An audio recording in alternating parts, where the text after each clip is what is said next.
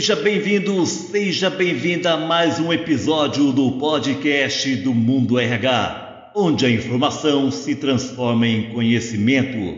E hoje nós vamos falar sobre as tendências de recursos humanos e o impacto do RH digital nas empresas. E a minha entrevistada é a Elaine Regina, ela é gerente do sucesso do cliente na LG Lugar de Gente. Olá, Elaine Regina, boa tarde. Em primeiro lugar, quero agradecer a você e a LG Lugar de Gente por estar aqui conosco no podcast do Mundo RH. Olá, Francisco, como vai? É um prazer representar a LG Lugar de Gente para falar para os ouvintes do Mundo RH. Oi, Elaine, para início de conversa, eu já vou te perguntar quais são as principais tendências de recursos humanos para o ano de 2022. Hum, essa pergunta é muito interessante, pois falar de tendências em um mundo que as mudanças são cada vez mais rápidas, é preciso ter uma visão mais ampla da situação. Inclusive, recentemente nós publicamos uma matéria sobre esse assunto eu vou tentar basear minhas respostas nessa matéria. Acho que uma primeira tendência é a cultura da empresa como um diferencial para atrair e reter os talentos. É, eu acredito que o momento atual de, de, pandemia, que a gente já está saindo dela, né, e algumas incertezas econômicas que estamos vivendo, expôs um pouco mais a cultura das empresas, onde o que é mais forte ficou muito mais evidente. Os profissionais de hoje avaliam a cultura da empresa e buscam uma conexão entre o propósito da empresa e o seu propósito pessoal. E com isso, as questões da cultura, confiança e marca empregadora são cada vez mais diferenciais avaliados pelos profissionais, que é muito importante a gente ficar atento a isso, né? É, um, uma outra tendência seria a questão de recrutar e desenvolver na própria empresa. A gente sabe que o que tem acontecido é, é, nas empresas é um êxodo muito grande de profissionais e com a alta competitividade por profissionais capacitados, a retenção passa a ter uma importância muito grande e é um papel do RH trabalhar em cima disso, né? E para isso será necessário mapear o perfil de cada colaborador para ser mais ágil nas mudanças e possibilitar o recrutamento interno, também para entender quais as habilidades necessárias para o crescimento sustentável da empresa. E através desses mapeamentos, a atuação na jornada do colaborador fica mais, mais fácil. Uma outra tendência que a gente tem mapeado é o uso da tecnologia no RH. É, e aí a gente está falando de inteligência artificial para vincular habilidades versus pessoas, seja no recrutamento interno como externo, plataformas de aprendizado aprendizagem e avaliação de desempenho, uso de games corporativos para engajamento dos colaboradores, descentralização através do autosserviço. É, e hoje temos inúmeras soluções para atender as demandas do RH.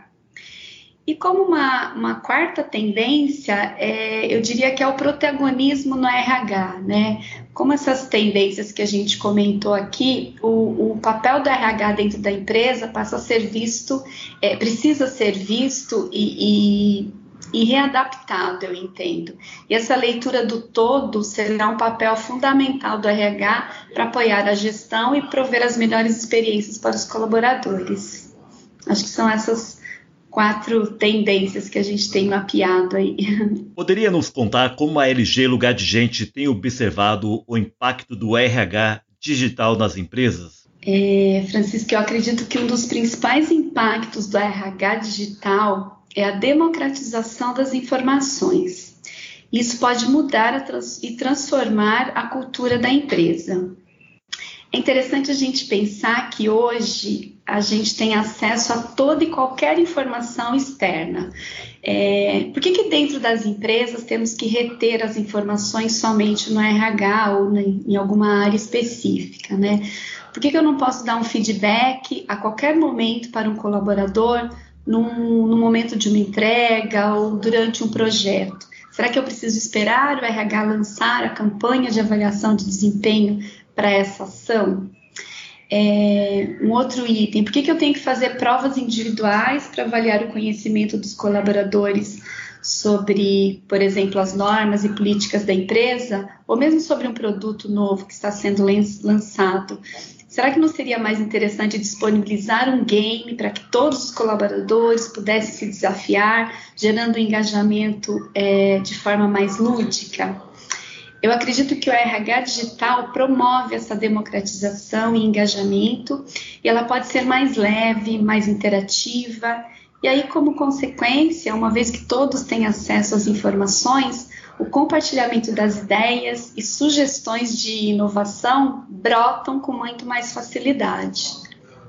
Eilane, você poderia destacar para nós quais têm sido os benefícios da área de gestão de pessoas das empresas que já iniciaram a transformação digital? eu percebo que as empresas que estão mais evoluídas na transformação digital conseguem um engajamento muito maior dos colaboradores e, naturalmente, isso se reflete em maior produtividade e resultado para as empresas. É, um outro benefício é a retenção. E aí, retenção no sentido de fidelização mesmo do colaborador, né? Porque hoje a gente pensar em retenção do que era no, nos anos anteriores é, é, totalmente diferente, né? As pessoas hoje procuram por empresas que já estão na, hora, na, na era digital, elas têm mais facilidade de conectar os seus propósitos aos propósitos da empresa. E, e, já é fato hoje em dia que uma das perguntas muito frequentes em entrevistas é a questão do home office. Temos empresas perdendo talentos por não ter uma política de home office.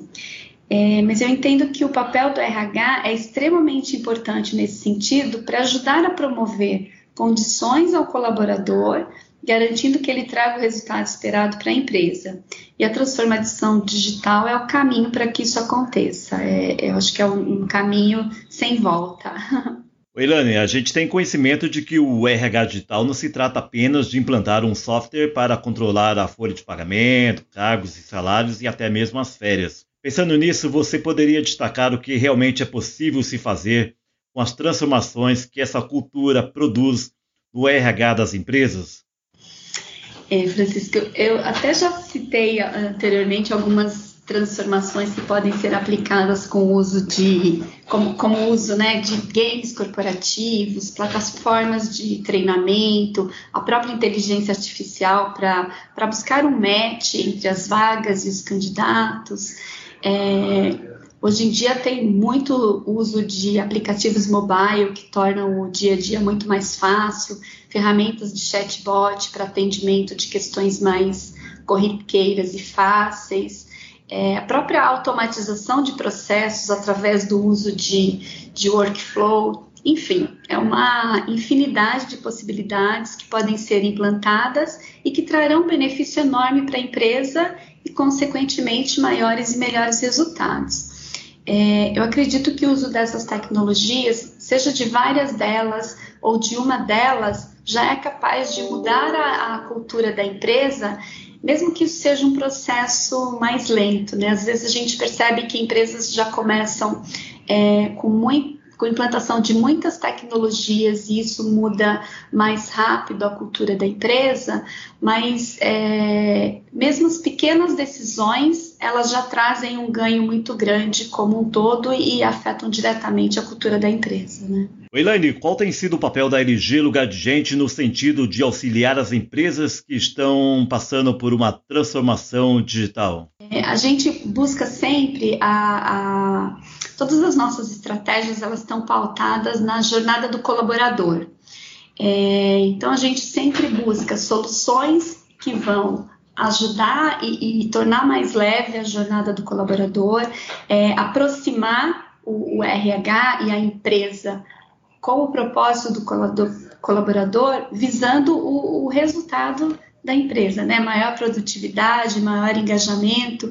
Então a gente busca soluções para atuar em todas essas frentes, é, visando entender qual que é o momento da empresa, qual que é o nível de maturidade. É, a gente sabe que cada empresa, cada segmento é, tem um momento único e, e, de certa forma, você tem que avaliar isso para implementar de acordo com o momento da empresa. Então, é em cima disso que a gente trabalha as nossas soluções e, e trabalha também os nossos projetos. Agora eu te pergunto: é possível afirmar que o RH digital já está ao alcance das médias e pequenas empresas? Ai, com certeza sim, está ao alcance das pequenas e médias empresas e a gente já pode observar muitas empresas com esse perfil atuando à frente da digitalização. É interessante que até um tempo atrás eram apenas as startups que já nasciam digitais mas hoje nós percebemos diversas empresas já preocupadas com as questões comentadas anteriormente e, e, a própria pandemia, de certa forma, promoveu muito esse movimento, né? Ela impulsionou. É, o próprio fato de oferecer sistemas em nuvem que pudessem ser acessados de qualquer lugar foi fundamental nesse momento.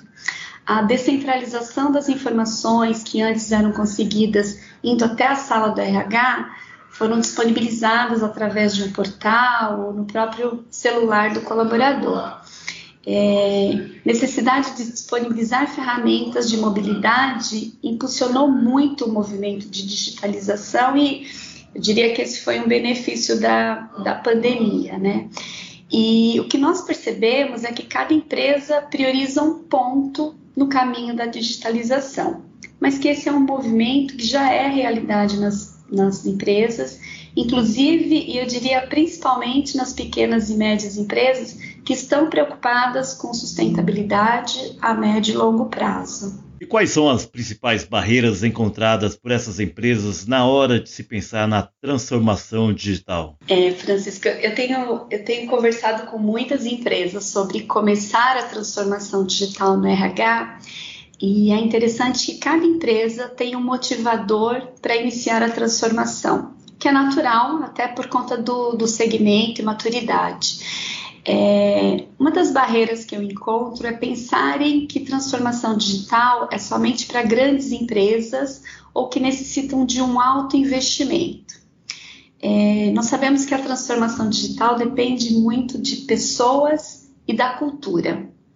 E isso toda e qualquer empresa tem. Só é preciso entender o que de fato precisa mudar, o que precisa manter e começar esse movimento.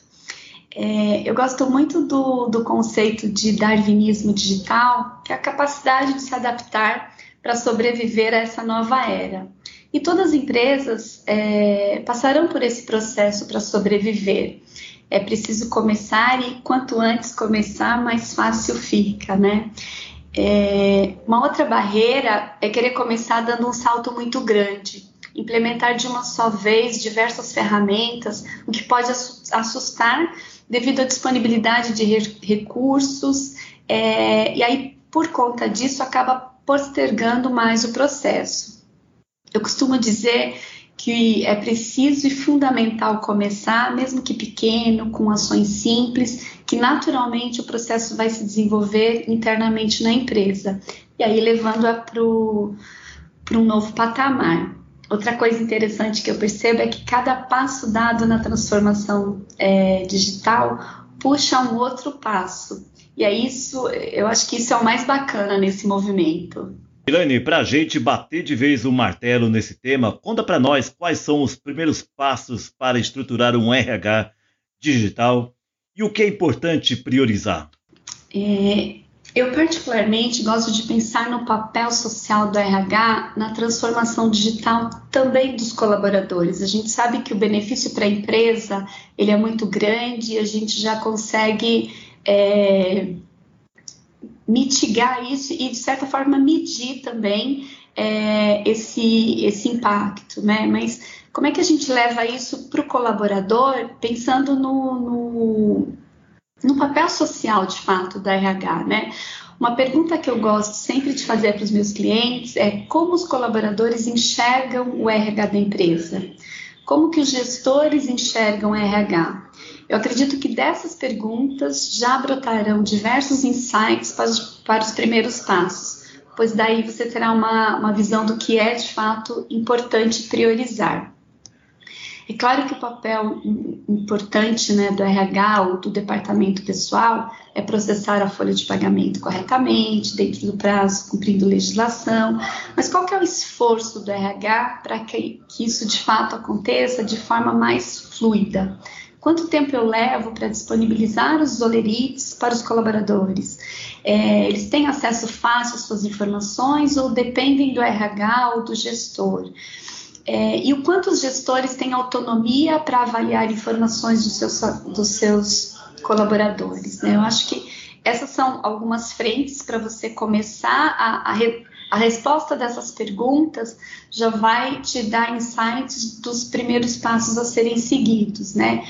É, e é claro, Francisco, buscar um, parceiro de negócios que seja especialista em soluções para RH, que esteja atento aos movimentos de mercado, que tenha capacidade de trazer inovação para RH, que foque é, em melhorar a jornada do colaborador. Né? A gente fala muito em, em jornada e experiência do cliente, mas quem promove isso é o colaborador. Então, à medida que eu, que eu estou trabalhando para transformar a jornada do, do, meu colaborador, naturalmente eu estou entregando é, o melhor para o meu cliente também. Então, essas duas coisas estão andando muito, muito juntas. É, eu acho que essa análise geral é o primeiro passo para estruturar de fato a RH digital. Elaine, para a gente finalizar aqui o nosso podcast, eu gostaria que você pudesse dar um conselho àquelas empresas que ainda não criaram o seu modelo, de novo modelo de trabalho no pós-pandemia, ou seja, um trabalho presencial, híbrido ou remoto. Eu, eu acho, eu gosto muito da, da escuta ativa, né, Francisco? Eu acho que você ouvir o, o teu colaborador e, obviamente, né, as empresas elas estão aí para gerar lucro e elas têm alguns, alguns propósitos, algumas políticas que têm que ser seguida. Mas o ouvir o colaborador, eu acho que é um passo importante para você traçar as suas políticas é, e, em conjunto, é, desenvolver qual que vai ser a, a, a, cultura da empresa, né? Porque cultura você não fala a partir de amanhã a gente vai ter uma cultura digital ou uma cultura mais, mais colaborativa. Não, isso é algo que é, que é construído, né? São hábitos, costumes é, e dia a dia, de fato. Então, acho que o primeiro é entender como é que como é que é o colaborador, como é que ele enxerga a empresa, como é, o que, que engaja ele de fato, é, para ver se isso está vinculado aos, aos propósitos da, da, empresa. Acho que esse é um, é um primeiro ponto. É, eu vejo como o modelo híbrido é uma, uma realidade e cada vez mais a gente tem visto isso é, como um diferencial entre as empresas, né? Como eu falei anteriormente, tem muita empresa perdendo colaborador por conta de não ter um, um, um modelo de trabalho híbrido, híbrido ou, ou, de home office, mas eu acho que é, é entender. E aí, claro, acompanhar de perto quais são os entregáveis desse, desse colaborador, né? Porque não é só o fato de estar é, distante da empresa, é o que de fato ele entrega, como é que eu acompanho isso, como é que eu preparo o meu gestor para fazer esse acompanhamento. E é nisso que a transformação digital pode ajudar. Então, tem toda uma tecnologia para suportar isso e garantir que isso de fato aconteça. Então, eu acho que, é, como, como dica, né, como sugestão, é ouvir colaborador e entender o que de fato para ele é relevante e, e, começar. Eu acho que não dá para adiar mais, é, é, um caminho que precisa ser iniciado o quanto antes para simplificar o dia a dia, para tornar as empresas mais competitivas. Muito bem, eu conversei com a Ilane Regina, ela é gerente do sucesso do cliente na LG Lugar de Gente, a quem eu agradeço imensamente pela sua brilhante participação no podcast do Mundo RH. Francisco, eu que agradeço demais pelo convite, é um prazer estar com vocês. É isso aí. Esse foi mais um episódio do podcast do Mundo RH. Muito obrigado pela sua audiência e até a próxima.